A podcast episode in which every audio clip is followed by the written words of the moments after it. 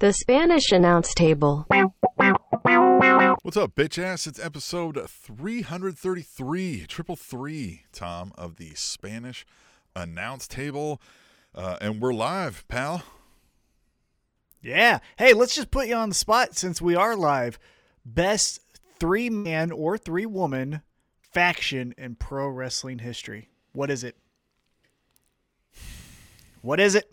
Mm, I got it. What is it? I mean, Shield immediately comes to mind because of recency bias. But when you say Ooh. three person, right? I mean, Three you know, the. Freebirds were, I think, revolutionary in that regard, right? But I also don't know much Mm. about them. So I guess I'll default the Okay. Shield, right? Okay. You're wrong. what do it's you the got? New Day. Oh, The New, New Day. Day. I forgot about New Day. Yeah. Yep. New Day. Yeah. Now Solid. they're solid a little answer. bit yeah. Now they're a little bit stale, you know, even before they broke Oh, up. But yeah, them, huh? Uh, Just a little, huh? say? Just a little, yeah. Um, uh, underrated, the triple threat in ECW. Mm. Chris Candido, Shane Douglas, Bam Bam mhm, Bigelow. mhm. Love that. Anyhow, Wyatt family was good. Wyatt original family was Wyatt family. great. Yeah, but I'm going New Day. So hashtag tweet the table with our with your uh, favorite three man or three woman. Because again, you had uh, uh, what was that PMS or no? What was uh, the one with uh, Charlotte, Becky, and Paige? They were like initials. They were the submission sorority at first, and people had to like clue Yeah, well, WW that's into like. No, but it was something else. It was another. It was like PBB or something, or anyhow. And then Team Bad, which was Naomi, Sasha, Team and Bad. Tamina. Yeah. But anyhow, Well, was Melina hashtag- ever in one? Because she was one half of the greatest wrestling match of all time, and Alicia Fox. So were either of them in a three-person tag? Because then Alicia I mean, Fox was. She was Team Bella. She was with the Bellas. That's right, Team Bella. Well, and those are two Hall of Famers, Yeah. and one half of the greatest wrestling match of all time. ah, that's a good. It's a good pick. So hey, hashtag tweet the table since it is episode three thirty three You with know, your favorite think- three person faction in pro wrestling history. I think they acknowledged Foxy Forehead in their Hall of Fame speech. That's a snub. Bullshit. That's a snub. You know why though? Well, it was because fact it was check. They might have, but that's a snub. Yeah, but it was because it was taped, and you know, because of the pandemic, they didn't see the forehead, so they didn't Well, think of the forehead, And and, they don't so, want you to, know, to acknowledge Melina. That's a no-no in the WWE, probably. So if they bring up one half of the greatest wrestling match of all time, it You makes you, go, the "What's the other other half?" And then Yeah. you know, yeah, I agree. Yeah. Hey, so Tim, how That's are me. you? Uh, I'm great, Tom. I had a birthday this week, uh, and you were there. Uh, I was. See my friend. We are, as we discussed what we did briefly before we get into the pro wrestling topics. We're a pro wrestling show, but again, we are the stars of said show, and people want to know. You know, our moms might watch this once in a while, so um, we went out and we shared a dinner. Tom, you and I, and, and our significant others. Uh, Mm-hmm. We all got together at Jasper's Italian restaurant here. Um, uh, World renowned. Yeah, world Jasper. renowned. Very good, very good meal. Uh, Tom picked up the bill on that like a stud because he's, you know, I mean, he's a he's a swell guy. And then we went to the comedy club at Kansas City across the street with friend of the show, guest of the show, uh, cake bringer of the show uh, for Episode our 100th 100. episode, Dustin Kaufman. Uh, great dude over there. Had a great time watching JC Carias. Um, also, Tom, here's a fun thing I did the day after my birthday on Tuesday. Uh-huh. Uh, the wife and I, we went and donated our time for our daughter's going to be a senior in high school, so they do these like project graduations, and your you know your kids have all these things, and so we went and donated our time at the Johnny's Tavern booth at the opening of the Kansas City Monarchs baseball game Oh, and kind of really? worked that concession stand there, right, to bank dollars for the, you know, and boy, that was uh, it was a busy time, and uh, you know, sling, a lot of people like their fried foods at a baseball game, and so we did that and watched the. It was six one at one point, and I was like, Ugh, Monarchs not, not doing so well, and I was like, it was I think seventh inning, I was like, ah. They hit oh it was six nothing and they hit a home run. I was like, there it is. I was like, that's the comeback. They're gonna come back and make a run at this thing. And I was joking around, and then we got busy again. I look up, and all of a sudden it's six to five, and I was like, "Oh well, hell, you know." Uh, and then ninth inning, it's six five. Uh, can't hold on, lose seven to five, but That fun happens. time all around. Did all that. That's so we're great. venturing back into a post-COVID pandemic-ish kind of world. Yeah, it, it's it's it feels a little odd. Uh, yeah, so Friday night I joined you for your uh, birthday celebrations at Jasper's in the Comedy Club of Kansas City. Saturday night I worked a fight at the Olathe Convention Center, which was even more uncomfortable, not because I haven't worked Sweat fights during the pandemic, because I have worked Oh, fights yeah. during this time period. Okay. But this was the first one where they said, like, you don't need a mask. And I tell you what, everyone was And totally cool with that I part. know there's so many of that. And the so- spacing is starting Yeah. to get back, and I know, I like the idea of the six feet spacing. I want to keep that. I do too. Uh, and so that was a little bit uh, tense for me. For me, I was the only one wearing a mask. There were 700 people. I was Hmm. legitimately the only. No, that's not true. Two paramedics and me Yeah. were wearing a mask. That was so it. we were wearing masks at this thing, right? I think they were Mm-hmm. still requiring, you know, food, but I mean, we were going to anyway. But most of the patrons were not, and so that one was still, you know, getting used to that. Getting used Yep. to that. Yep. But speaking of baseball, Tuesday night I went to the Kansas City Royals game. Uh, as my dogs are very excited Big about fan. that. Big fan. yeah, fan. huge baseball fans Yeah, here in the household. yeah. Uh, and what was great about that is Two for that yes, one uh, for no. Yeah, exactly. Right. Is that um, it was a uh, limited capacity baseball game, Mm-hmm. and I tell you what, the six feet is great, but limited capacity games are also great. I understand that they will not be making as much money, but for me, I drove right in, I parked, I got out, no one had bumped into me, I got to my seats. When I wanted food, I walked down, I waited maybe three minutes, got my food, came back up, watched the ball game. That was great. They're going back to full capacity May 31st, so I won't be going to another game this year. But man, that first one was great. Mm-hmm. But hey, Tim, that was our news. Let's talk about the big news for AEW. We'll we'll get into our AEW Dynamite recap here in just a moment. But before that, uh, AEW had some breaking news uh, as it is as it was announced by Tony Khan himself on I think it was Busted Open Radio. They're moving to TBS. They are. So we don't fact check here, and we're not going to read you the press release, but the the cliff notes, the highlights is they're going to be moving to TBS in 2022.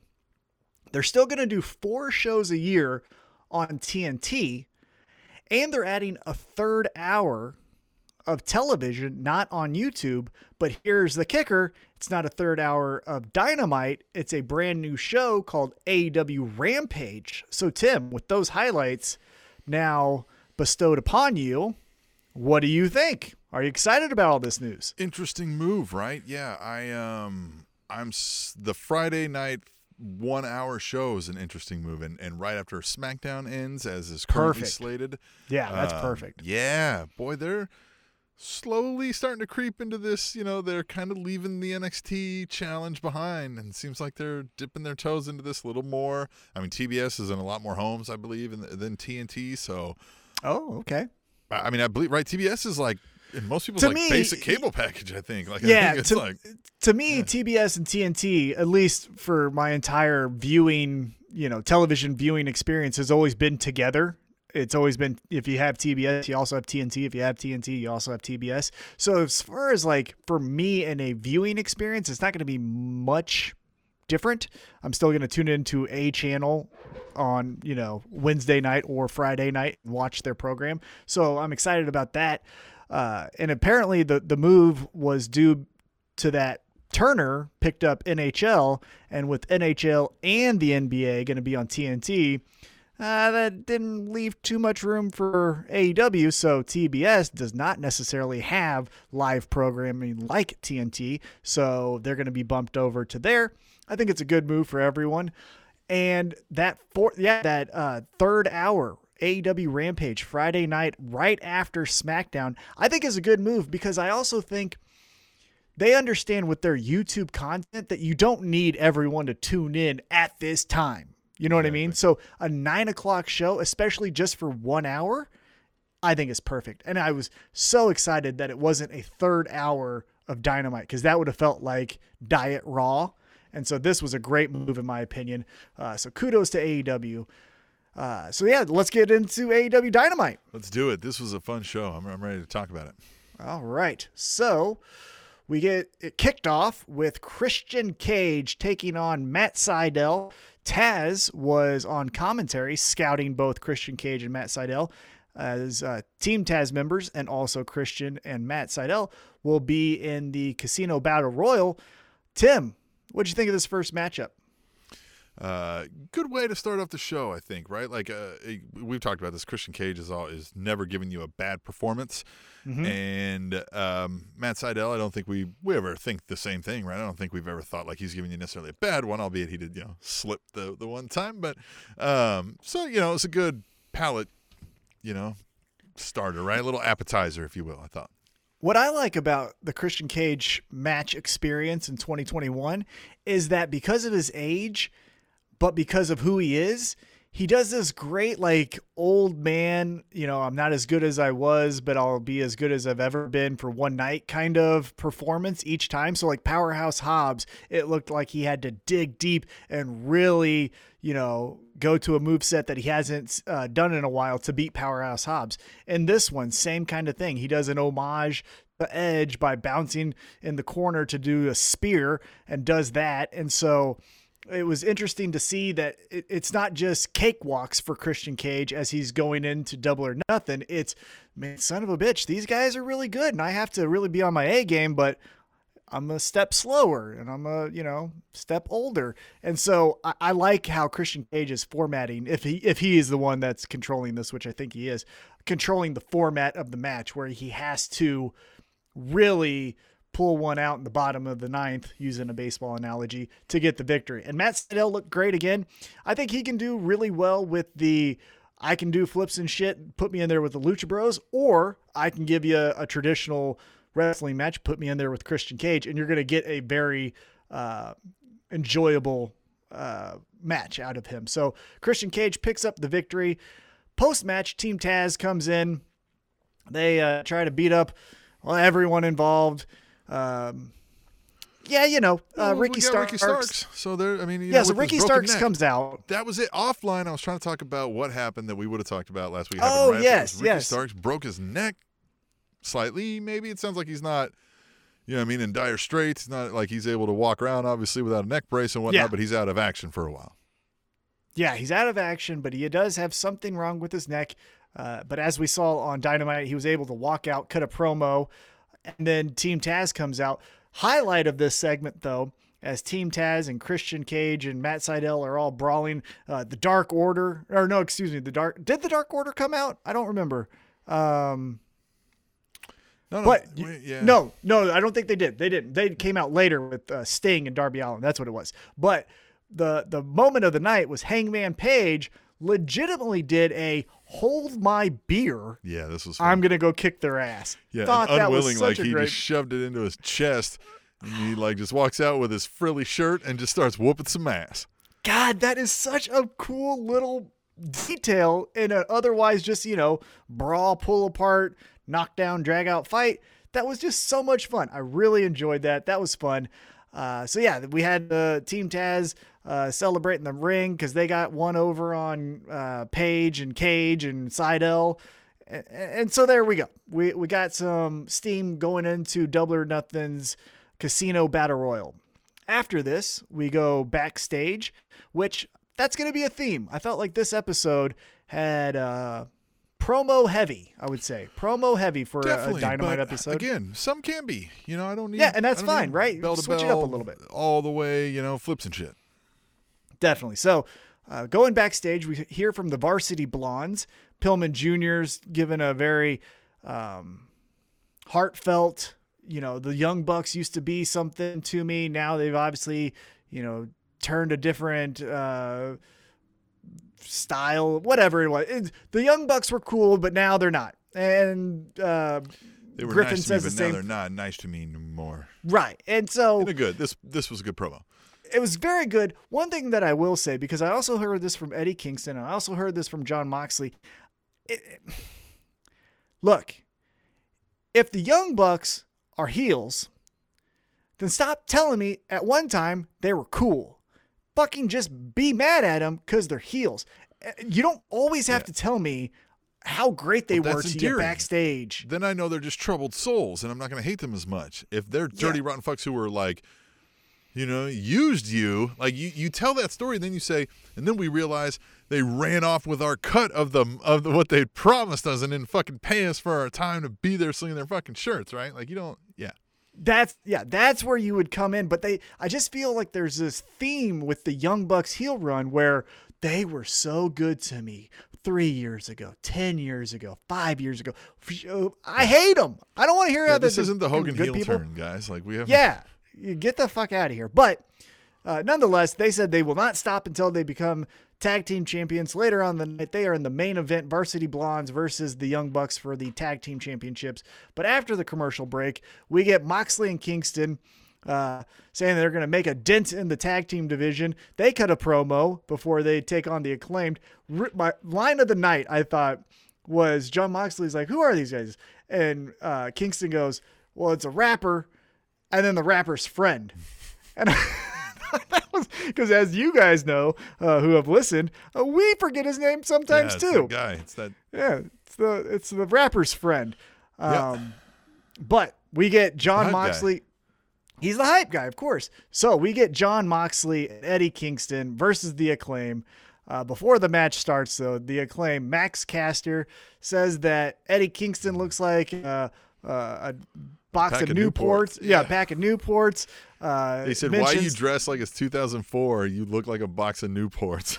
that was a great Yeah. line. Oh. Great line. And then John Moxley, they, sh- they shoot to John Moxley, and he's like, You kind of do. He's like, "Yeah, I mean, you." And then because Eddie Kingston is such a hothead, when they turn their attention to John Moxley, John Moxley, if you saw, actually had to put his hands over Eddie Kingston's ears so he wouldn't hear the the, the disses. But man, Max Caster mentions the oral sessions, which is Renee Paquette's, uh, John Moxley's wife's uh, podcast. And then they're like, what? What? Oral sessions? She wants us on the podcast. Thought that was great. Really fun way to lead into this match. The Acclaim versus John Moxley and Eddie Kingston. Tim, what were your thoughts on this match? Well, sure. And the, I mean, the match wasn't destined to be like a, a five star classic in Dave Meltzer's eye, of course, you know. Uh, but I think it did its job right. Again, they it wasn't a squash match, but it did enough to show like Moxley and Kingston just beat the shit out of the third ranked team and with with li- most ease. You know what I mean? Like not the most ease, but with pretty much not a whole lot of challenge. So um, interesting. I thought this was a pretty cool match uh, for a couple reasons. One, right when uh, Bowen is Bowens is gonna say AEW, you know, boom, John Moxley hits him with a straight right to the jaw, Yeah. and we just get the like, we're not fucking around anymore. And so we get into the match. And then Moxley, it was really cool to see. Like, there was a couple times where he messed up, where he was on the wrong side of the ring, and then the Acclaim, who are the real, more traditional tag team, are able to, you know, cut him off, uh, not let him get to Eddie Kingston and work him over a little bit. There was also some really cool moves with like that suplex with Bowens then doing a crossbody. So I really like that. Even though Moxley and Kingston did come in here to, you know, kick and punch everything in sight, the acclaim did look like a third ranked contender in the AEW tag team division. So Oh, sure, uh, really yeah. excited to see how they did. Yeah, and, and that's then what I said was not to necessarily say like oh, they beat him up and made him look made it look Well, but I think that's what we kind of but it- thought. That's what I'm saying. I think we kind of thought, okay, well, we're going to get John Moxley and Eddie Kingston hitting every back fist and paradigm shift that they can think of, and then that gets the victory, and then Young Bucks, you better watch out. And we got that a little bit where John Moxley and Eddie Kingston do pick up the victory here, but the acclaim were able to show that they're the more traditional, uh, well seasoned tag team, although they were on the losing end. So after John Moxley and Eddie Kingston get the victory, we'd go backstage again and we see Dean Malenko. Yeah. It's Dean Malenko and Chris Jericho just hanging out backstage. Really cool to see Dean Malenko. This is a great thing that AEW can do because they can always just say, hey, here's Arn Anderson. Hey, here's Dean Malenko. Hey, here's Jerry Lynn. And just throw any of them just backstage in a segment. Uh, so it was really cool to see uh, Dean Malenko in there. The purpose of this was just to say, hey, Chris Jericho, you're going to accept the victory or you- you're going to accept the match against the Pinnacle. And he's like, you'll hear from me later. So thought that was interesting. Uh, after that, we get a promo in the ring. Tony Schiavone hmm. interviews Ethan Page and Scorpio Sky, who had the loudest shirts I've ever seen in a pro wrestling ring. Tim, what did you think first off of their attire and then this promo? Uh, they looked like the guys that you last remember speaking to before you don't remember anything else about the rest of the night. Mm-hmm. These guys looked, yeah, that was an interesting look, but it fits for a heels, you know, and that's an easy way for some guys to go out as heels too. Like find a shitty shirt and just throw it on, right? And go out there and flex a little bit. Um, good, but I still, you know, I like that they gave a little bit of a reasoning behind why they're doing what they're doing, albeit somewhat flimsy. It still feels like it feels like Ethan Page and Scorpio Sky are doing their best with not much. I agree. So let's get into this. Ethan Page, Scorpio Sky, they do say Sting from Scorpio Sky says, Sting, step aside. You were my favorite when you were a kid. Uh, but now you, you know, it's my time. Okay. And then Ethan Page just says, I'm to be the nail in your coffin, Darby Allin. And I just don't, I don't understand this, Tim. And this is what I don't understand. I can get the reasoning, even though it feels played out of, hey, old man, step aside. It's my time now. Tried and true pro wrestling Right. uh, 101 right there for you. And I'm okay with it. But now this is the second storyline in a row for Darby Allin where it's just a, a heel or a bully just going, I don't like you. And if you keep doing this with Darby Allin, I'm going to start to think maybe Darby Allin is the fucking person who I shouldn't like, and the bullies are actually right. Because there's a lot of people talking to me about how Darby Allin is a piece of shit. Because I got Team Taz, so I got Ricky Starks, Brian Cage, Powerhouse Hobbs, Hook, and Taz. Now I got Scorpio Sky and Ethan Page all telling me that Darby Allin is a piece of shit. And I don't know him, so is he? Because the narrative is starting to paint him in a different light. And so all I'm saying is these are fine to get us to double or nothing, but I'd like to see a little bit more creativity with why we don't like Darby Allin. Why do why does this heel not like Darby Allin? We got to Yeah. get more than just he wears face paint. Yeah, I agree. Uh, it's it's uninspiring to say the least. Yeah. Yeah, so the lights go out. Sting makes his entrance, coming out waddling, which isn't a great look when Scorpio Sky says you need to step aside. And him and Darby Allin come out and they're beating up um Ethan Page and Scorpio Sky. And then the Dark Order comes out, and, and hey, there we go. And one thing that I liked about this at the very end is make Sting the godfather of all the weirdos. I I think he, you know, AEW is the place where stables are made. Give Sting the Dark Order, Darby Allen, uh, Joey Janela, all these outcast, you know, people who don't fit any mold. Sting will guide them to their victory. You know what could be a fun one is we get down the road a little bit. Jurassic Express breaks up, and Sting is mentoring a little unsure of himself, Luchasaurus. Yeah, exactly. And or just keep them, keep Luchasaurus to, or keep uh, Jurassic Express together. Put them in the Weirds Sting Mobile. Luchasaurus, right? Yeah, just- the crow. The crows were Right, right, just- weren't they? I don't know. We don't fact yeah, just here. load up this Weirds Mobile, put them all in there, and have Sting driving that Weirds Mobile. bus all around. Yeah. Now, let's get into another uh, promo here, and this one's good. I like this one a lot. Pinnacle are at a restaurant, God, yeah. And MJF is cutting down Jericho, saying how This is fun. lame his jokes are. And we're getting the same high level, very entertaining promo from MJF. Then it goes over to um, FTR one. FTR one. I wasn't sure if it's FTR one or FTR two, so thank you, Tim, for that. Uh, FTR1's. uh, yeah, Q stick or yeah, Q ball over here Yep. was cutting him down and saying like, "Yeah, you son of a bitch," which he was doing great too. He was Great also promo. saying like, He's impressed promo. me a lot. Over I since like the forming of the Pinnacle too. Yeah. Yeah, I like him a lot. I don't know his name because I always forget it, but FTR one. uh, FTR one, yeah, FTR one did amazing. But while FTR one is cutting this promo, the wine needs to be refilled. Well, that's the theme, right? They're all asking for one, right? Like they're down it, and the guy can't get it fast enough. And so, yeah, the waiter comes out. I think he pours MJF's first. Then he goes over to FTR1 and pours his. And all the while, Shawn Spears is like, give me my fucking drink. And he loses his shit and beats the hell out of this waiter and leaves him for dead, essentially. And Tully Blanchard just goes, hey, this'll cover it, and Yeah. throws money at him.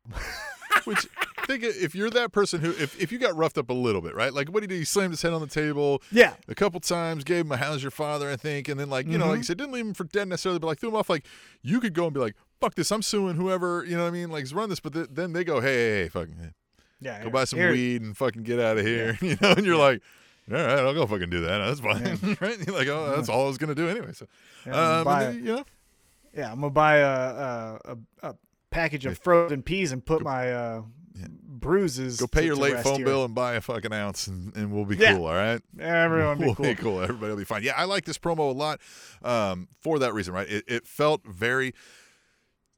We'll, we'll cover this too on a later backstage promo. Yes, there was a lot of backstage promos, but they all have some differences. They're not the same wash, rinse, repeat. It's not Right. Persons and interview like WWE does. Like they all had a different bit of a setting. This was they were in a restaurant. It felt like a mob declaration that we're we're coming for your heads this time. We've had enough. Mm-hmm. And you know what I mean? Like, look, you've got us on edge and we're like, we've got to wash this or else our anxiety's gonna kill us. So um, this was done really well. So, do you think this is going to be a new wrinkle in the Shawn Spears character, where he's the loose cannon in the pinnacle? I hope so. I hope so because he could use something. Right? Yeah, I think I think I think it's a perfect uh if anyone's going to be the wild man loose cannon, I think Shawn Spears is the perfect person to do that because Wardlow is going to be your ominous big muscle. I can fuck you up at any second. I don't say much, but when I do say something, you're going to listen. Obviously, MJF is going to be the leader, the the talking head of the group, and then you have tag team, and then you got your you know senior leadership from Tully. So Shawn Spears, like you said, he needs something, and I like this. I like that Wardlow had to like kind of calm down Shawn Spears, and essentially it looked like Wardlow's like, man, he did this again. God damn it, you know. And w- the way Tully threw that money seems like he's done that before for Shawn Spears. So I like this. Let's get more Psycho Sean. Uh, let's not make it a caricature. I still want him to be in suits and still, you know. Well, yeah, but he just like has a little bit of a short temper. Anybody Right. bothers him. Says but I don't want him to thing, be. Yeah, like, I don't want him to be like Brian Pillman in the Heart Foundation, No. where it was like all one kind No. of theme, and then Brian just Pillman was kind of this weird guy slightly occasionally when somebody tips him off like he just kind of gives them a fucking hockey check into the Mm-hmm. stairwell and then they're like god damn it where the fuck did the limo driver go and he'd be like call a new one we don't need Yeah. that guy you know Yes, and then Yeah. Tully's like god damn it doling out Mhm. hundies on this guy yeah, I love it. This is uh, this is a great uh, new uh, chapter in the Shawn Spears character development. So now let's move on. We got back into the ring with a women's women's world title eliminator. It was called champion Hikaru Shida taking on Rebel. And this was the biggest miss of the night, in my opinion. Tim, what did you think before I gas bag about my opinion? um Rebel impressed me. I didn't realize Rebel, you know what I mean? Like I, I was Mhm. really impressed with Rebel's work and and I yeah, I agree with you. I, I think So, so this is why I didn't like it uh, that much. Is one Rebel is very good. You know, she had her matches and her stint in TNA, so we, if you paid attention, you knew that she could wrestle, right? But if we're going down this Hikaru Shida and Britt Baker are on a collision course, I felt like Rebel was being too much of a yuck yuck yuck yuck yuck yuck yuck yuck yuck yuck yuck and it was like the comedy didn't fit for what we're trying to tell. And then again, I said this last week, and I was wanting it to be this for this week, but Shida just looked like chopped liver. It was again Britt Baker looks like queen shit, and that's fine. But man, I I don't like to use the word bury, but it feels like you're burying Shida to just say Britt Baker's so fucking cool. unless we're gonna have something where Britt Baker doesn't win this, which I, I can't fathom.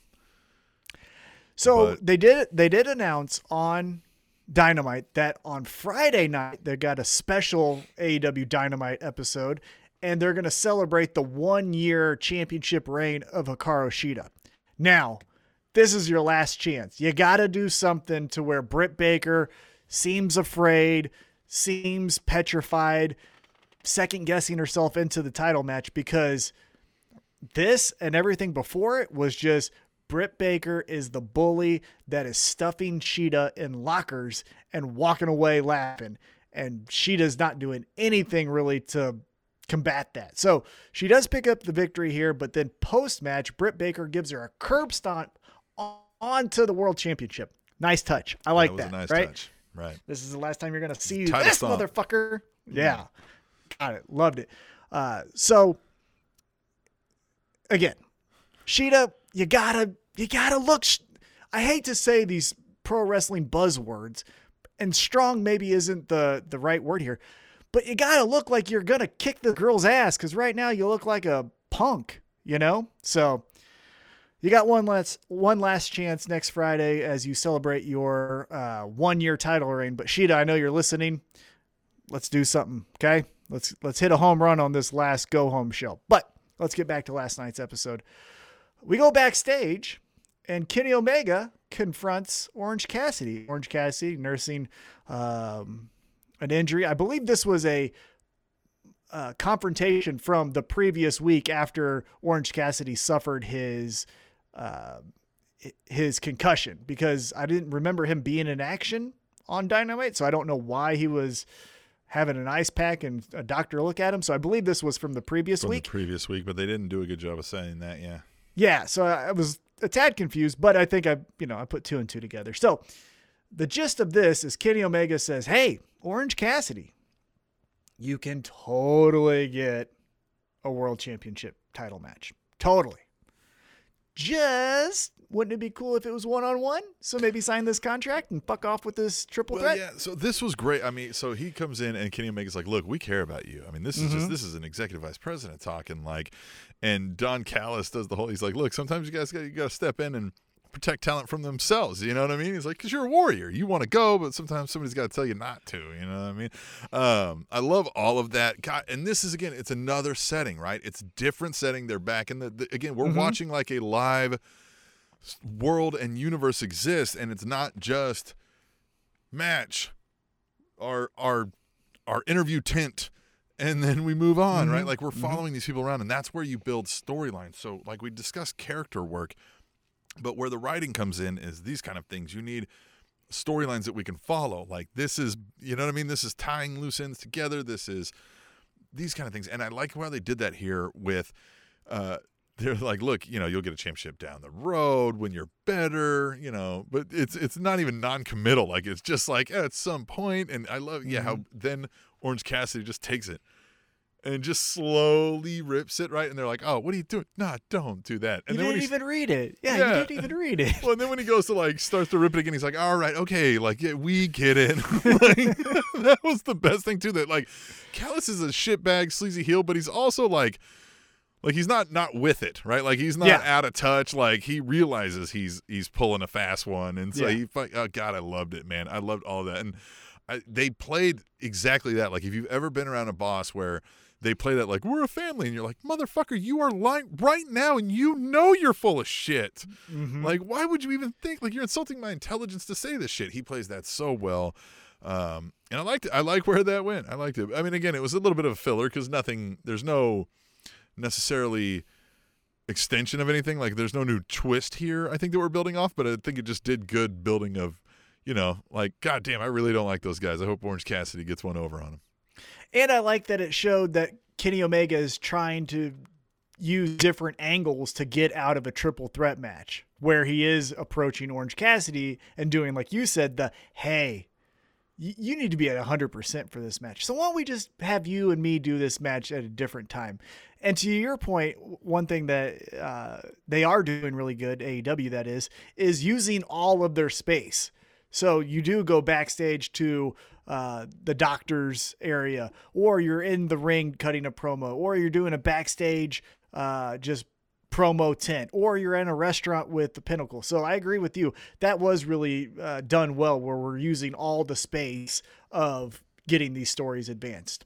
Speaking of promos, after the commercial break, Chris Jericho makes his entrance with the rest of the inner circle, and the crowd is singing Judas as they do. Uh, getting a little, I don't know. I'm excited to sing it again. Look, I'm not gonna lie. I'm excited to see it, sing it again. But maybe while we're in Jacksonville, we can just stop, and then when we travel, get it back going because it kind of is getting a little tired. Anyhow, the inner circle. They all say like, you know what I want? I want to fight. And we get every version of I want to fight. Even Jake Hager tried. Huh? Jake Hager tried to talk. That was something.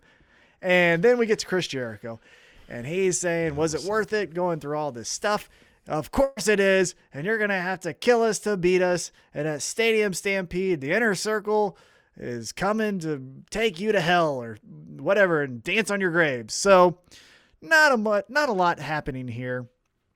What I will say though,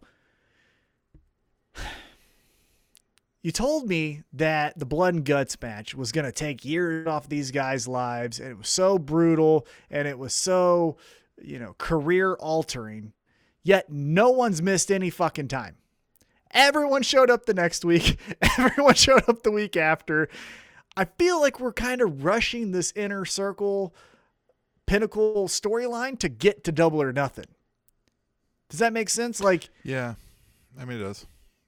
I know they don't do pay per views every month, right? So they they kind of have to when the pay per view shows up, get as much shit in there as possible. But I just feel like specifically with Chris Jericho, you gotta, I, and I feel like a broken record, so I apologize, but you gotta make me miss you a little bit because you're on every fucking week and you tell me every cool thing you've done and everything has been cool. I'm not saying anything's been amiss, but like this promo, in my opinion, was not needed. We did not need to have the inner circle just say, we want to fight. We knew that. Well, and You know? especially later, since like what they did the card thing later to accept the match, like the the cue cards with with Sam. Yeah. Yeah. And that's fine. But like the where the pinnacle cut a promo and we got, oh crap, we think maybe Shawn Spears is the crazy one in this group. The inner circle just did the we all want to fight. And we all knew that. So I thought it was fine. They didn't do bad. It wasn't not entertaining, but we could have maybe skipped this. Another thing, in my opinion, maybe we can skip is backstage Tony Schiavone in a different promo setting, like your point, Tim. Tony Schiavone is backstage with Jade Cargill, and Mark Sterling comes up and he's like, Hey, I don't want you to be on, you know, Team Sterling. I want to be on Team Jade. And then she's just like, Hey, you don't interrupt me. Exit stage left. Talked about this last week. I still don't get it. I, I What are we doing? This is where they're going. He's going to be her manager, and that's fine. He seems good from you know the Mhm. few bits we've Oh, got. he seems awesome. He seems he seems like he's going to work. Yeah. and I like what he said to her. Like, hey, look, they're trying to like I'm not. You're not going to work for me. I'm going to work for you, which is classic manager type move, right? Mhm. Like, um, and I, you know what? I, I like that she's getting her feet under her too, though, on the promo work. Like, she's able to like handle her own there. It looked, yeah, she was like, "The fuck out of here!" And then she was like, "Who Mm. the fuck is this guy?" right? Like, or whatever she said. So, I mean, it's not bad.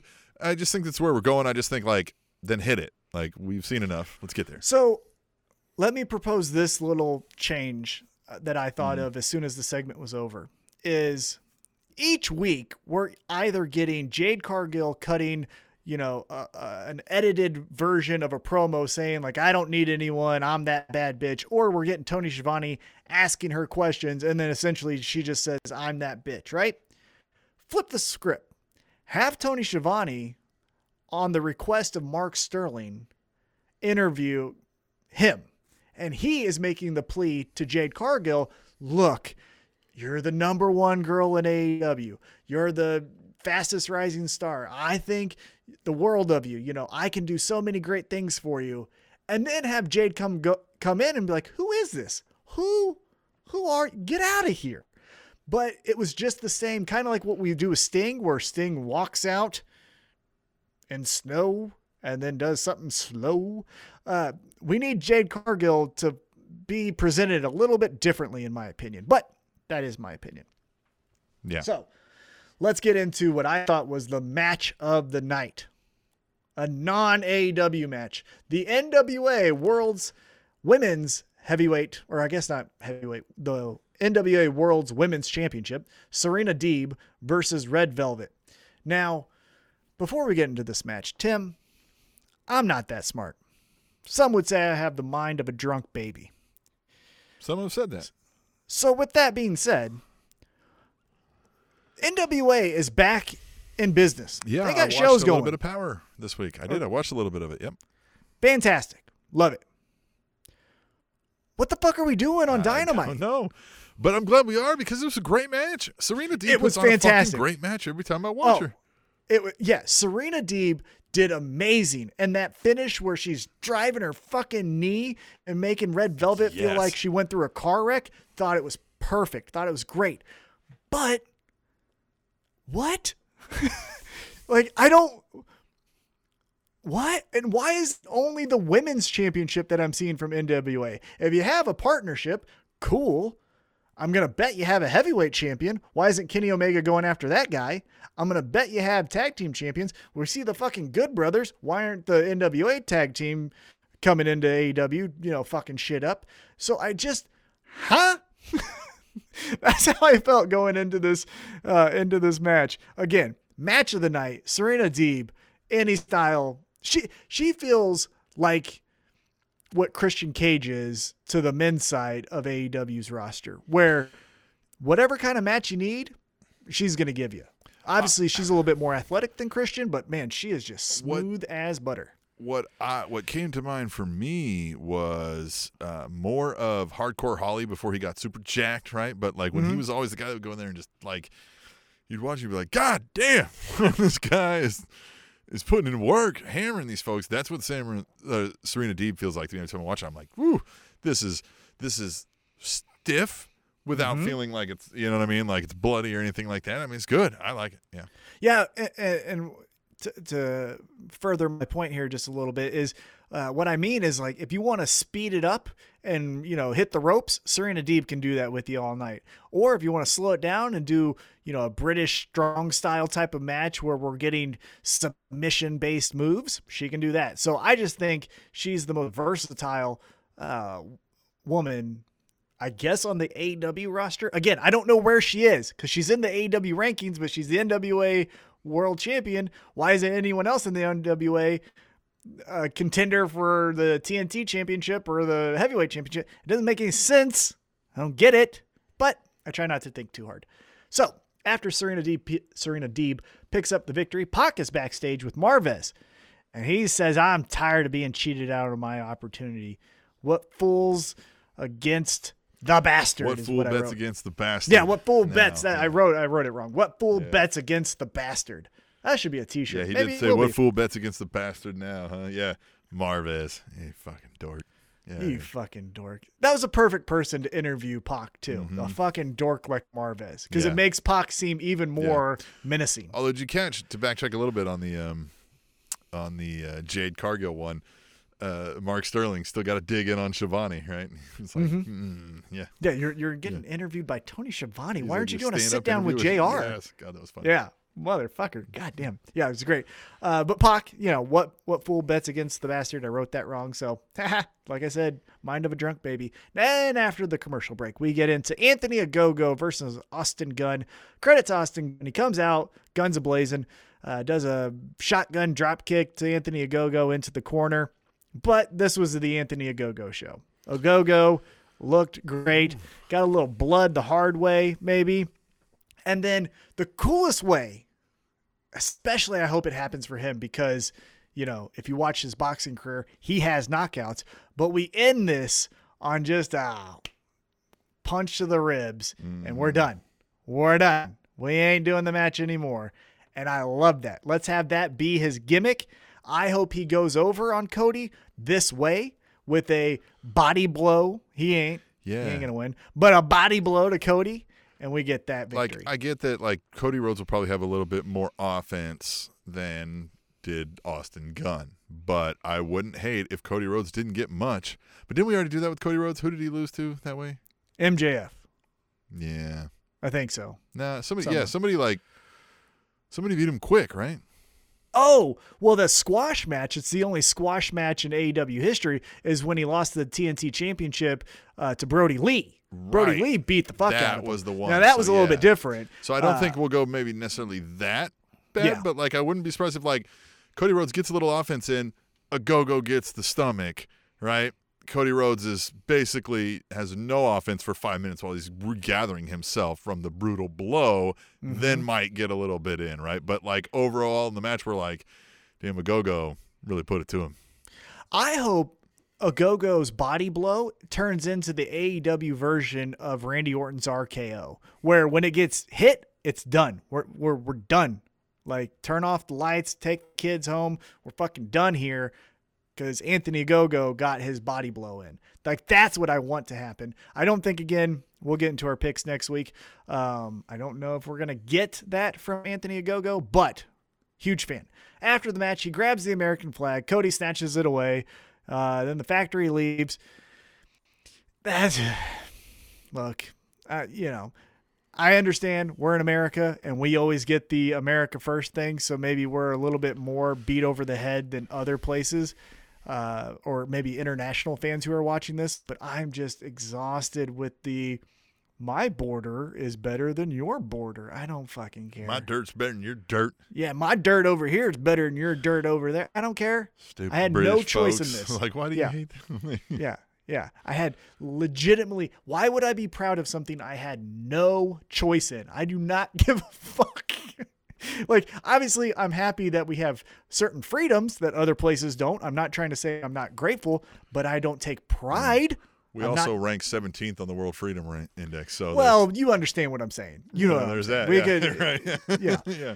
Uh, Yeah. But what I'm saying is like I just I don't understand. And again, we've done past episodes, so we won't go too much into this. But all else, all I will say is I've never understood any human being taking pride in things they had no control over. Being proud of where your mom gave birth to you, giving proud of the pigmentation on your skin, uh, all of that stuff. I just don't I don't understand it. But but let's get into the most intriguing segment, I thought, of the night. SCU is backstage with that dork Mar- Marvez, and Daniels ignores Marvez's question. Marvez is like, No hey, sells it.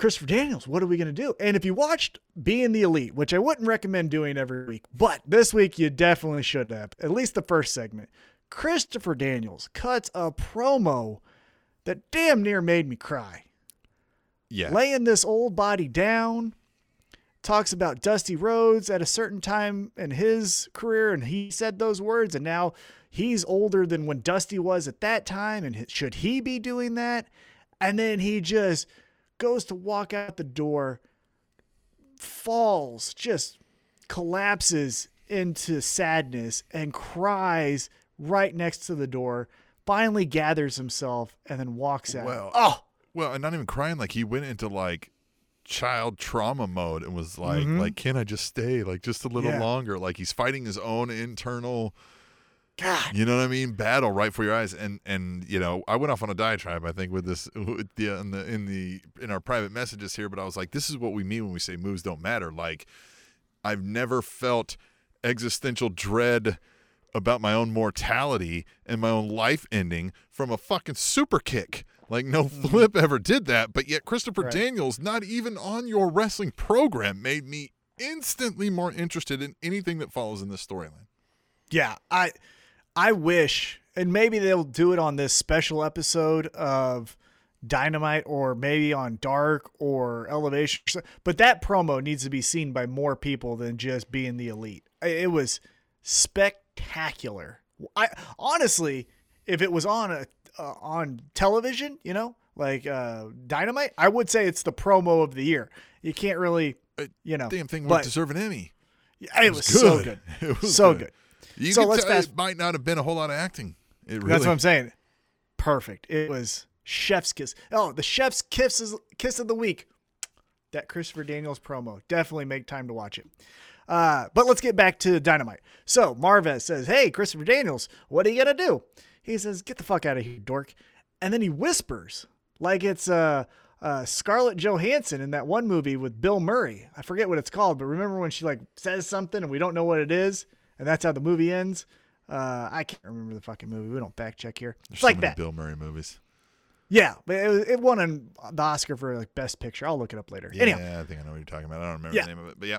so Daniels ignores Marvez, says something to Kazarian, hugs him, leaves. Gives him the old handshake, like the whole like meet you down the road.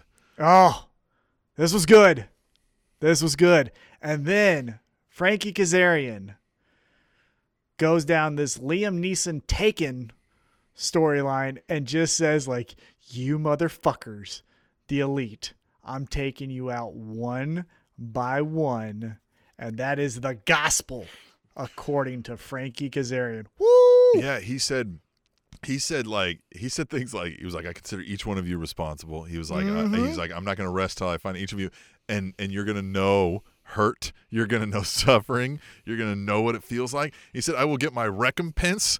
Out, like Oh. think like hell or high water. What, yeah, dude, he was again off of that one promo of that raw emotion that he was able to tap into, I am now more interested in a Frankie Kazarian storyline than I have ever been and probably ever will be. Oh, it's yeah. If we can go down that like mercenary storyline with him, If uh, that's how the elite gets weakened to where like somebody gets to take them out and finally take the title back because one by one Kazarian had like Oh. sting them from the damn Right. from the shadows.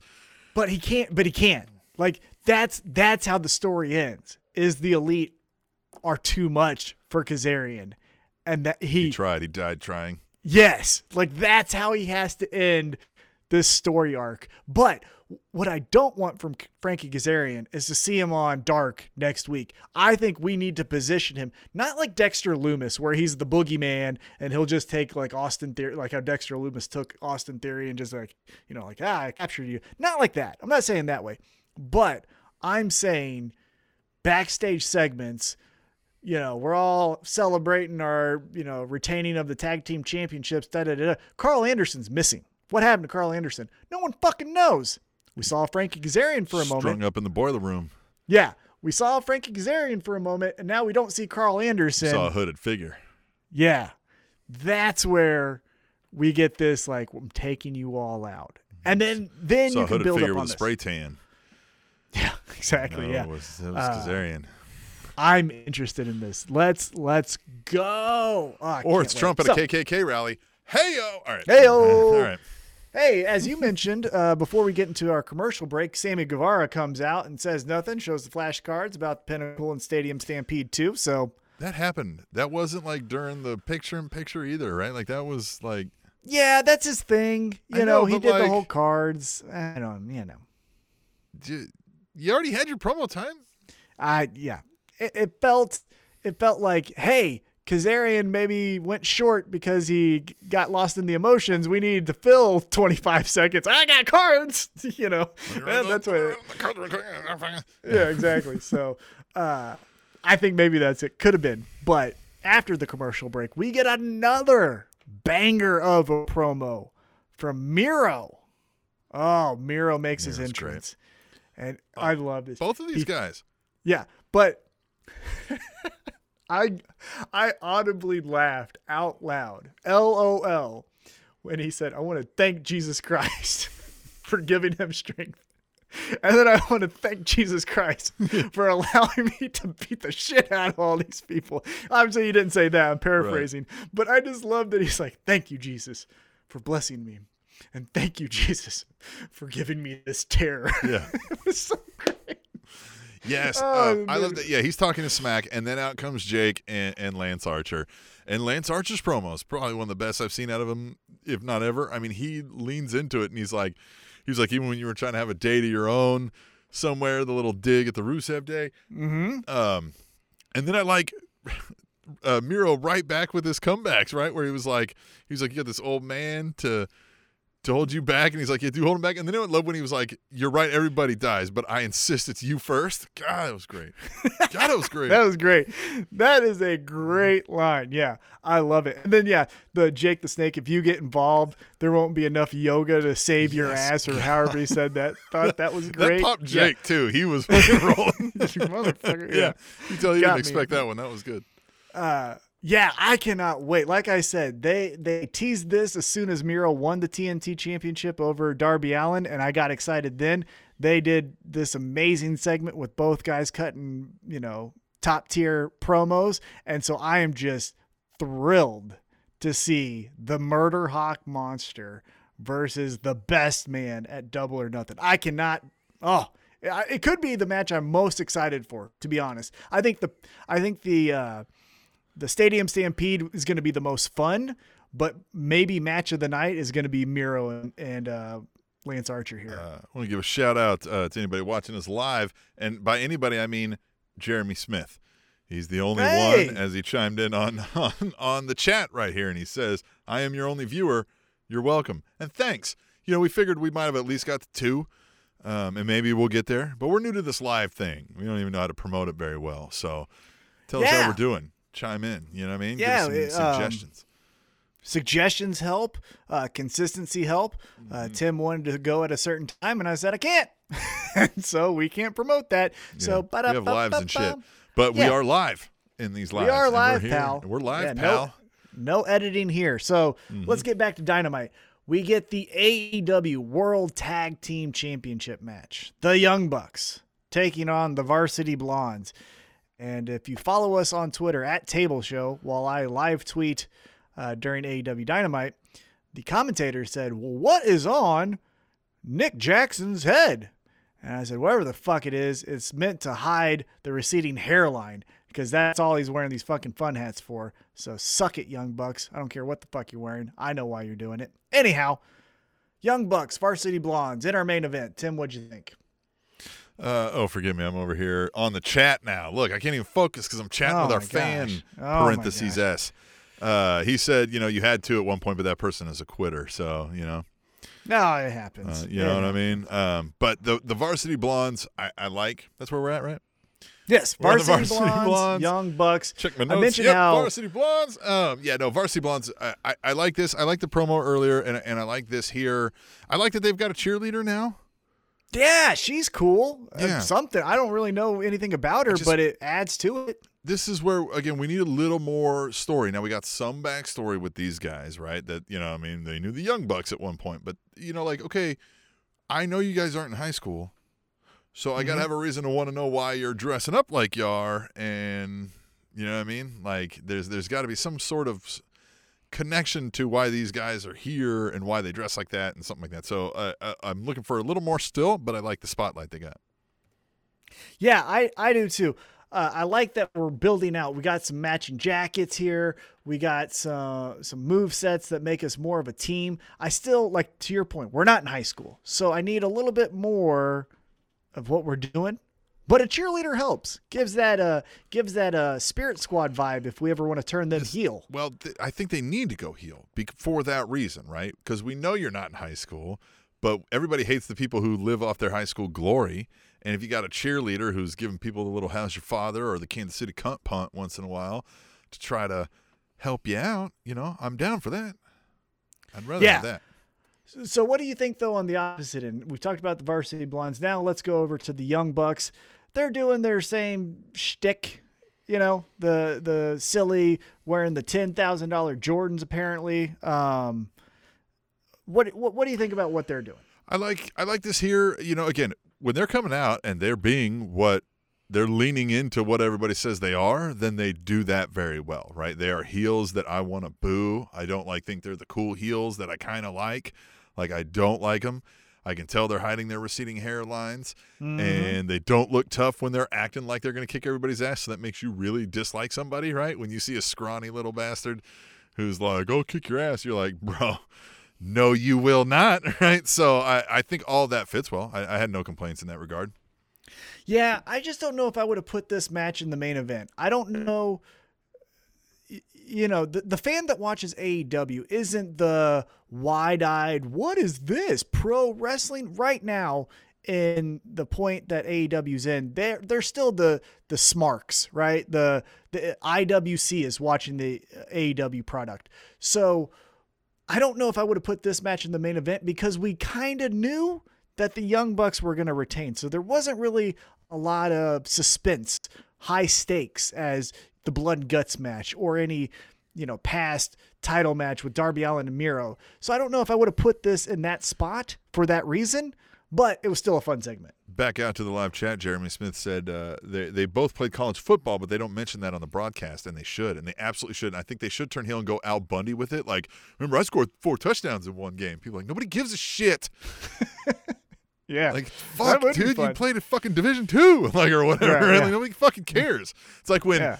When uh, in the Four Horsemen like thing, I think, and, and Lex Luger was like, "I'm tough. I grew up in Chicago," and Sting was like, "You grew up in the fucking suburbs of Chicago, man. like, like shut the fuck up." yeah, what the fuck are you talking Like, about? I can't remember. Like, Yeah, he didn't say shut the fuck up, but he was like, th- that's you where we grew go up in the suburbs, dude. Like, he was like, come on. Like, he's like, you know, that's not true. yeah. Yeah, I like that. I, I- and I like, yeah, the the the visual of the varsity blondes is there. I just like like Jeremy Smith said. I didn't know that they played uh, college football, so that needs to be told to me as as a viewer. Uh, but again, the the the main event was what it was. The Young Bucks, obviously, we knew we were going to retain, so they retained. Not a lot of high stakes, but we get some fun at the very end. So uh, the Young Bucks celebrating the victory. Ha ha ha ha ha! They get jumped Yes. By God, John yes. Moxley Yes. and Eddie Kingston, Ah. and they kick the Young Bucks' ass. And we finally got Eddie Kingston and John Moxley stealing their shoes. Mm-hmm. Love Mm, it. And here's the thing that you learned from this segment Eddie Kingston's done this before. John Moxley hasn't. there was a there was a quick process from Eddie, and there was a Kingston long drawn out process from Yeah, John. Kingston had both shoes and the socks in hand before Moxley had one shoe untied. He had them ready. He knew the value in the socks even. Yeah, Kingston's mean, like, bro, yeah, yeah. come on. I thought this was great. Uh, again, a fun way to end the show.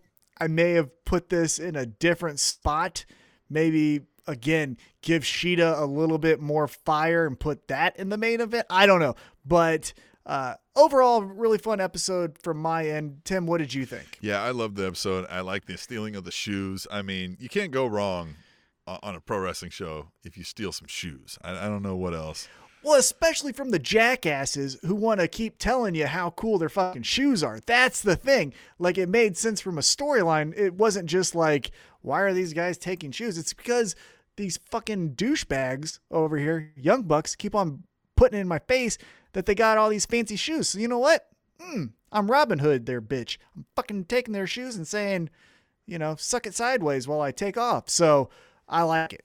Yeah, I liked it a lot, um, and I'm looking for. I, I want them to wear the shoes next week, and or like during this eventual showdown match, right? I want Mox and Kingston wearing the shoes, and the Young Bucks all pissed off because that's something they'll do well. Like if they fucking spaz out on Mox and Kingston getting one over on them, like the the Young Bucks will play that role well.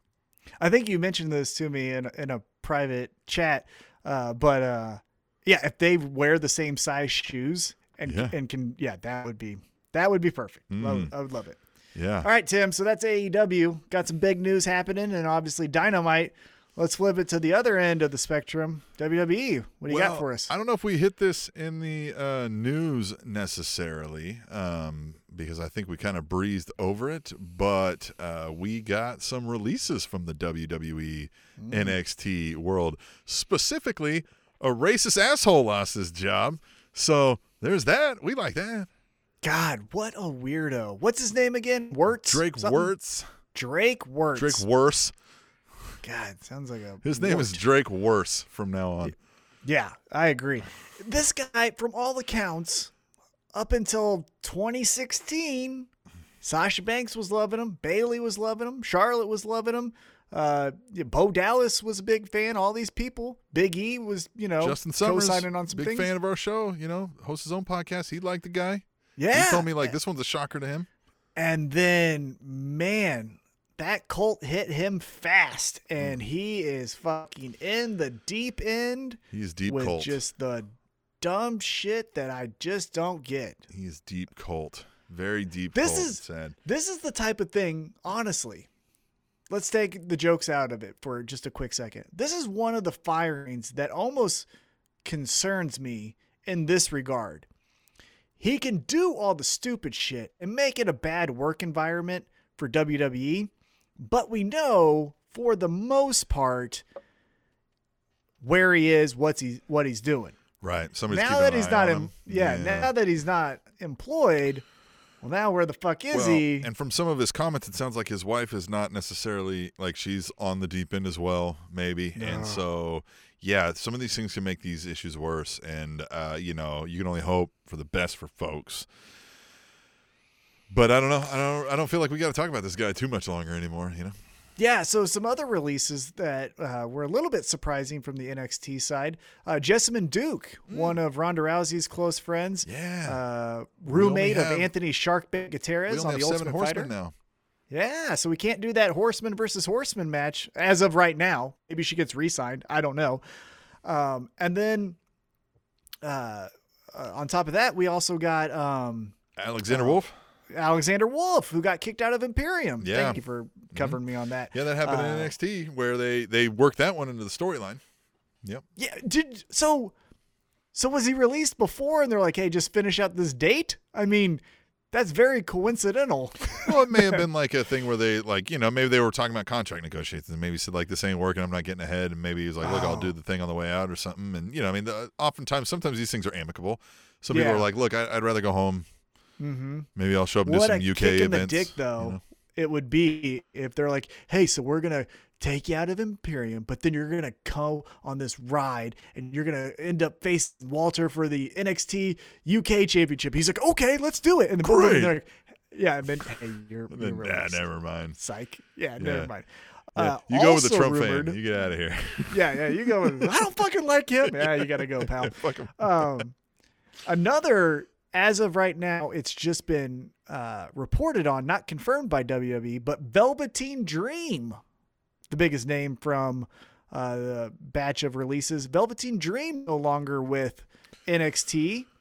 What do you think about that? Reportedly, that one's a shocker. Um, not necessarily a shocker. I mean, I, I feel like they tried a bunch of things and couldn't really do it. Albeit, again, I think Velveteen Dream is another one that's going to fall victim of got a character down, but we've had no real necessarily storylines, right? Like, so the Roman Reigns thing that's happening that we'll talk about is mm-hmm. anytime the Usos can spin off this storyline.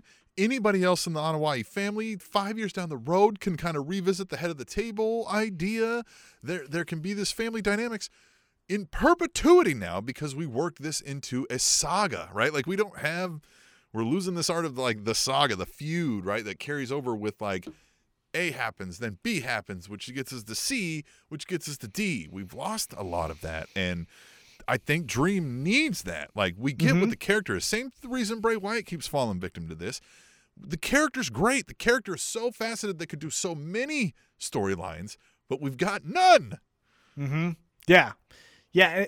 And in, in the case of Velveteen Dream, I felt like it was also a star that burnt bright and burnt burnt out fast because as quick as he was wearing the tights that says call me up Vince and doing all that fun stuff, now he's getting released. Now, with that being said, the character was there, the storylines were not, but let's not uh not take into account the reported uh, off-screen allegations, reportedly, that were happening with Velveteen Dream. True that. And I think that also had something to do with, all right, well, Velveteen Dream is getting uh, X-Pac heat, as they call it. Like he's not getting booed because he's doing a good job. He's getting booed because no one actually fucking likes this guy because we think he's a bad person. And so when you're in that spot and you don't have a storyline, Ah, So That's that's, another reason why we may not see like I mean unless you you know maybe down like an Impact or something, but I doubt we see him on like an AEW.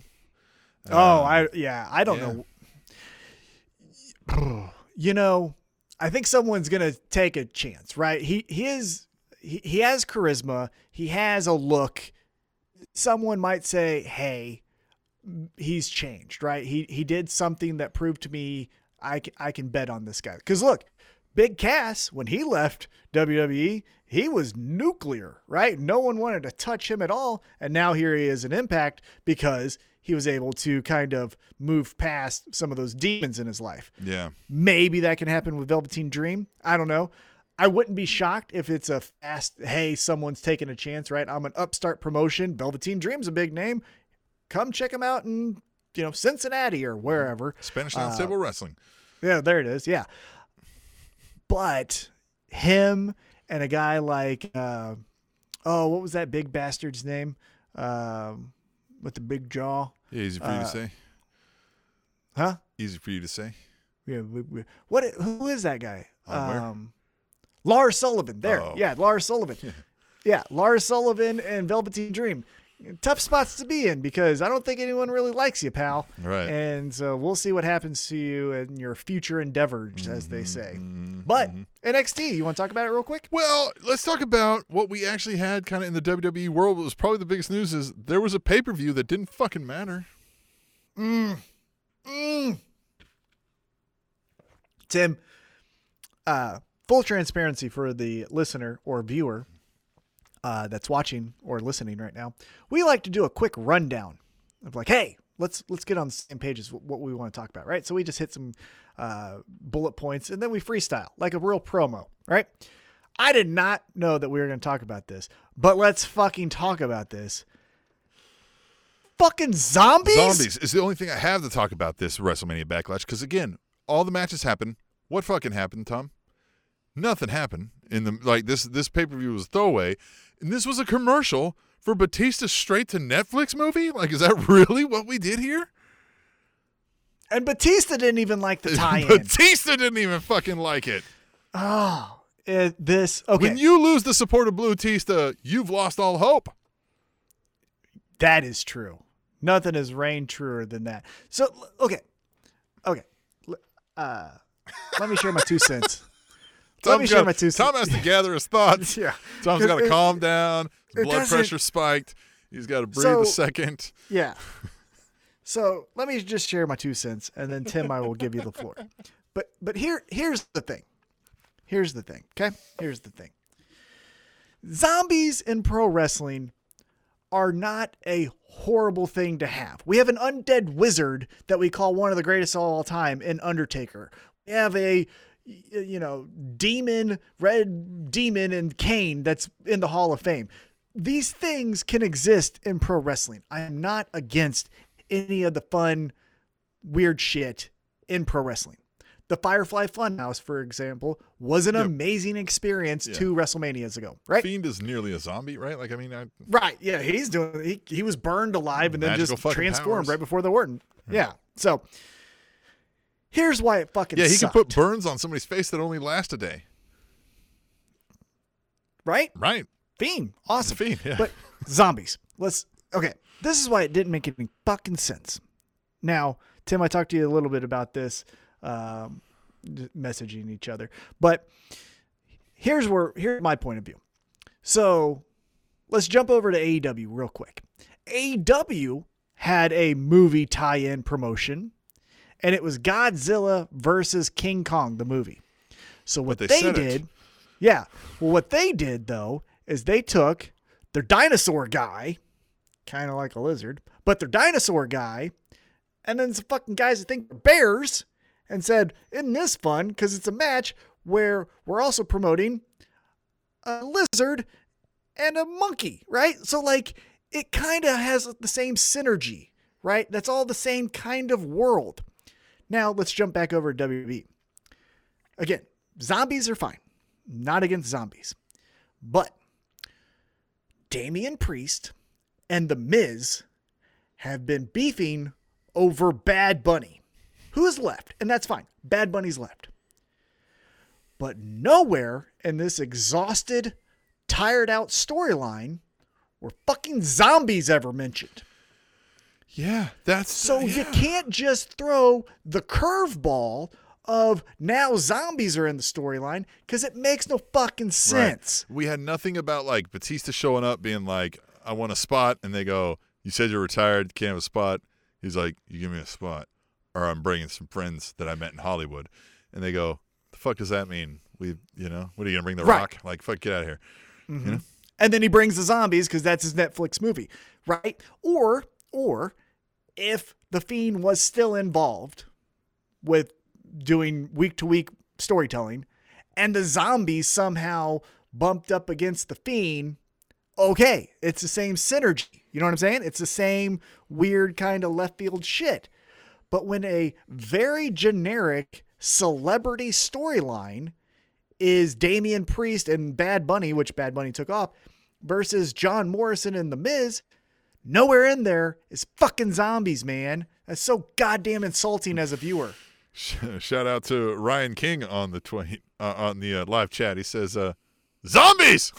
Just Fucking I don't dumb. get it. I don't get it, and, and that's it. Like like you say, we could if we built a story, I could write you a storyline. Tom, I know you could. You're really good at coming up with storylines on the fly.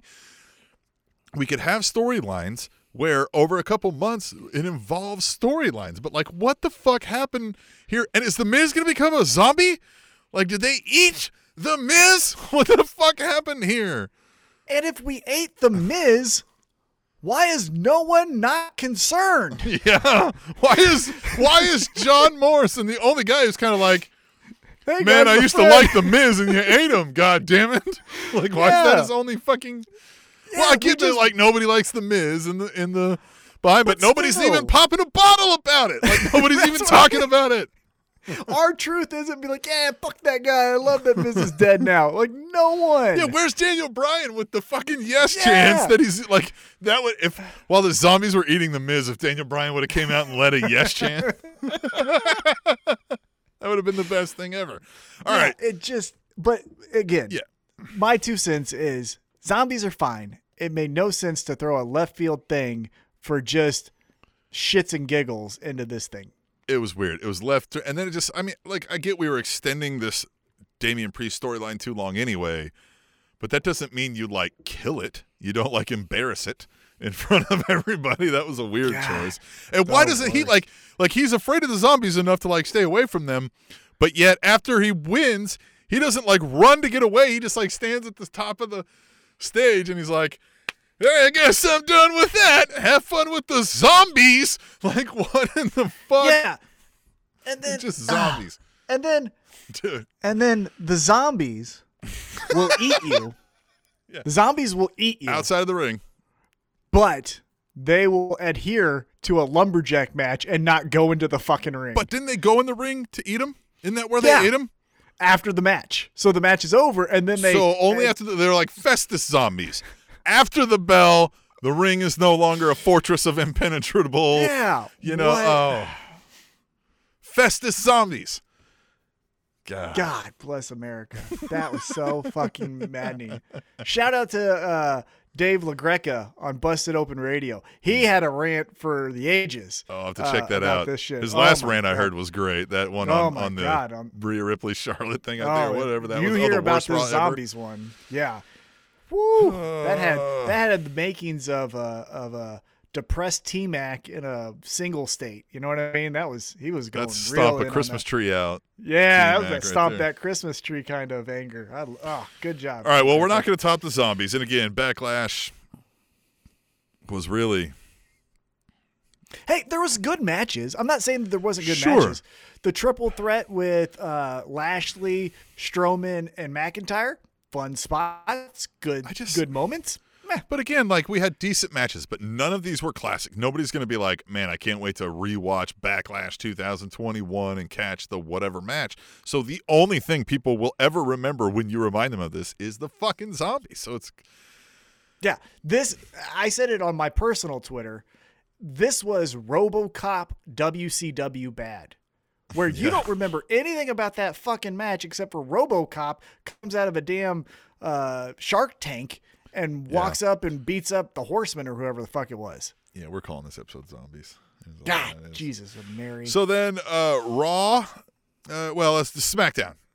Uh, the uh, well, so this happened what slightly before then, I guess the Mhm, backlash, mhm, right? But the Uso saga was continuing.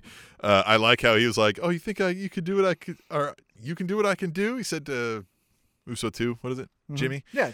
Jimmy. And, he, and he's like, "Go do it then. Go beat him." And he's like, "Well, yeah, yeah, yeah, I'll go beat him." And he didn't beat him.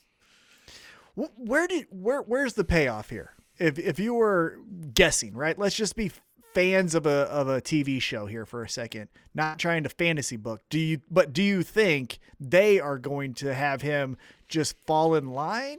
I don't think so. I think they may give him the kind of the Jey Uso rub that they did to get him his little singles up there as well, right? Have him go in and battle a bunch of these top name, right? He may face Seth Rollins and he may face whatever kind of show like he can do mm. it too. Yeah. And then it just really elevates the Usos. And then I think he will fall in line, but I think eventually we'll get this blowdown. But this is what I'm talking about too. With the storyline, you can go so many different directions. The Usos could split and they could come back together later, or the, and they could just be this giant pecking order forever. Like there's so many things. We still have. Tamina, tag team champion Tamina, who could be somehow Yeah, that would be Intermingled, you know fun. I mean? They need some females. Look, why why are only the men the evil person or evil or well, or who's the or it's not Tamina, it's um yeah, Nia Jax is in the family.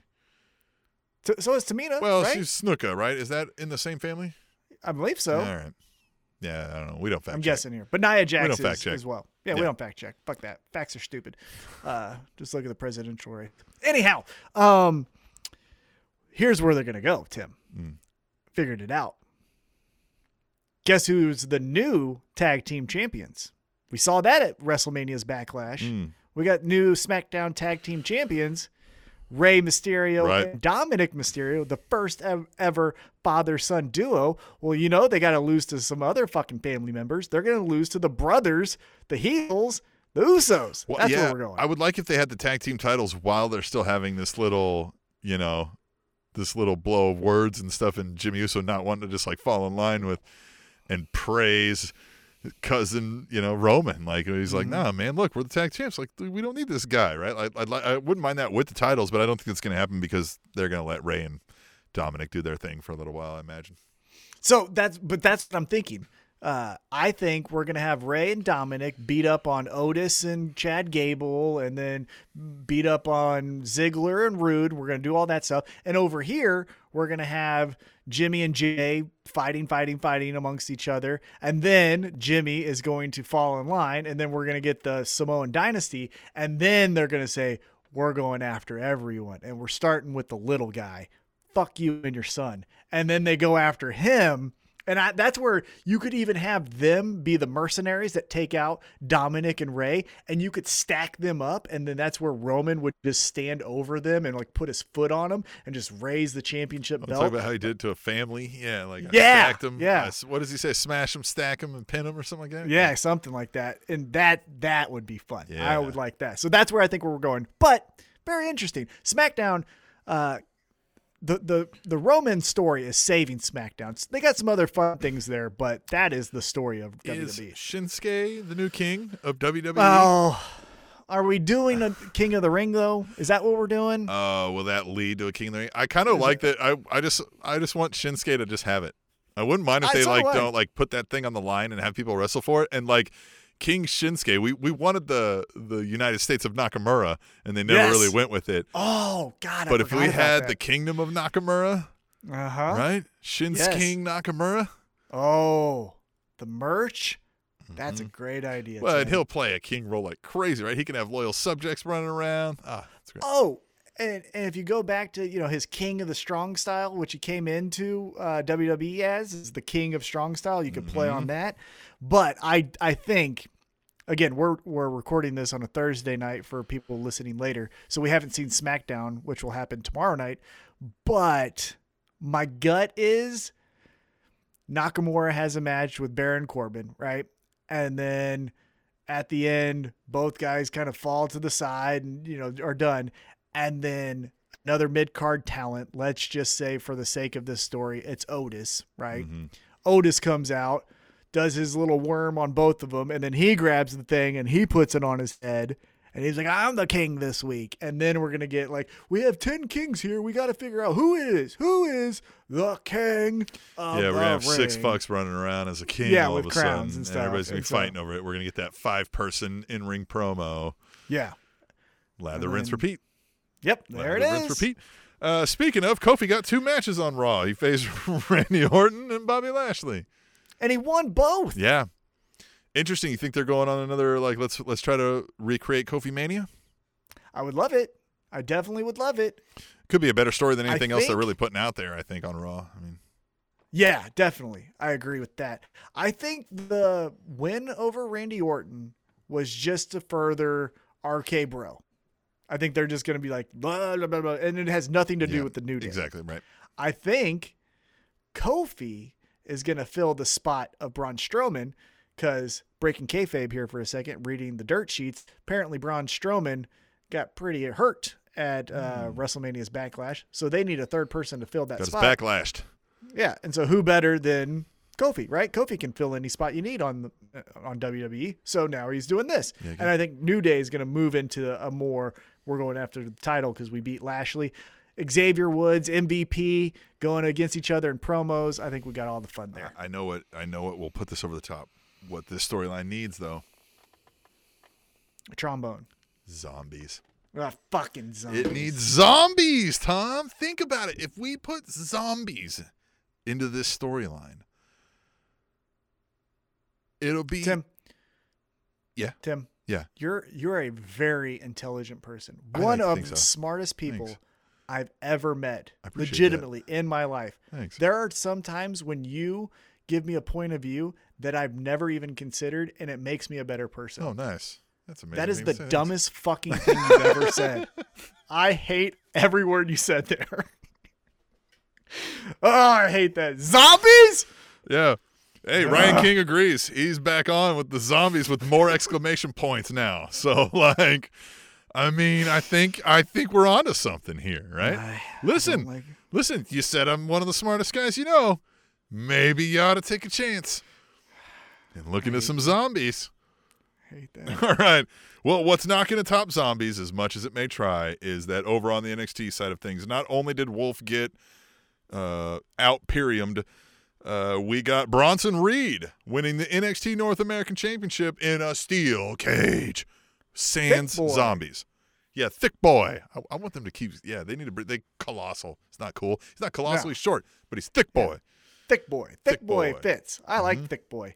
Uh, this is a guy that we've kind of been paying attention to for Mm-hmm. a couple months now. You know, he had that opportunity, uh, I believe, in that tournament where he won the qualifying match for the ladder match to become North American champion, I think, at the time, or maybe it was even the NXT championship. I don't really remember. Yeah. Again, we don't. Yeah, we don't check. fact check. Yeah, but now here's the payoff. Johnny Gargano drops the title again to another uh, hopeful standout in NXT's roster. We did it with Leon Ruff. That lasted for a hot second. Now we're doing it with Bronson Reed. Johnny Gargano is trying to get everyone over on the roster. So credit to him.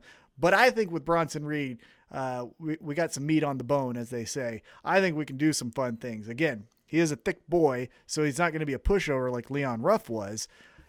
And so this is where I think we're gonna do some fun. He might be a long-term champion. I don't think he's a transitional champion like Leon Ruff was just to get a pop rating. I think this is a hey, this is a this is a capital G guy in NXT. Now, with that being said, Johnny Gargano lost again the North American Championship. The Way is losing their way. Although we got them as the the, the, the women are still the tag team champs, right? Yeah.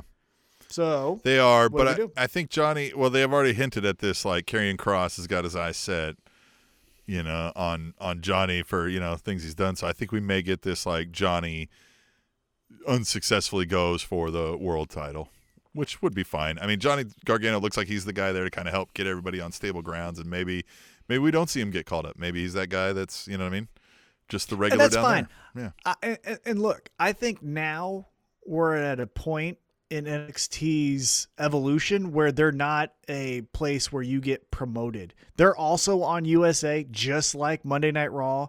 They're also, uh, you know, have talents like Ben. They Balor. also get a spot on this podcast. I mean, that's yeah, pretty exactly. Yeah, that's that's pretty huge. pretty high honestly. praise. So let's take a quick second Hey, look, before we we, got three people watching this stream right now. love it. So- thank you. You're Thank welcome. you. You're welcome, Yeah. NXT. Appreciate it. Yeah. Well, and thank you to the three people as well. Right. But let's take a quick second before we wrap up on NXT. I want to get your thoughts on Karrion Kross. Hmm. So he's back, He's back. beats Finn in Balor for the championship, right? Yep. Give me your thoughts. What are are, are you team Karrion Kross? Are you pa- Again, you know Stories like patient? just having him show up and somebody says you and me doesn't feed into a character of a dark guy hiding in the shadows with a crow and a and a you know what I mean a vampire like wife. You know what I mean? We need more stories in that regard, which we're not getting here, right? Like Velveteen Dream in this guy would have been great.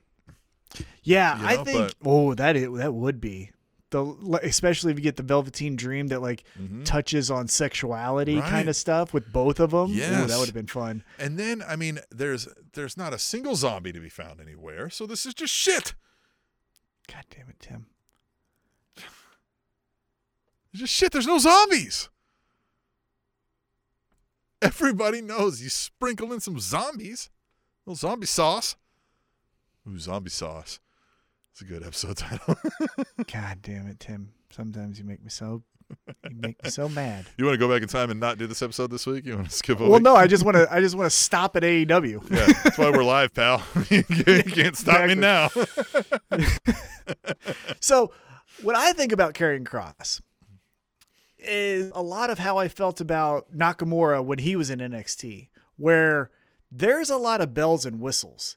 And Nakamura had a little bit more of a just cool superstar, right? And Karrion Kross, like to your point, is doing a little bit of like, is his wife a vampire? I don't fucking know, right? That kind of stuff.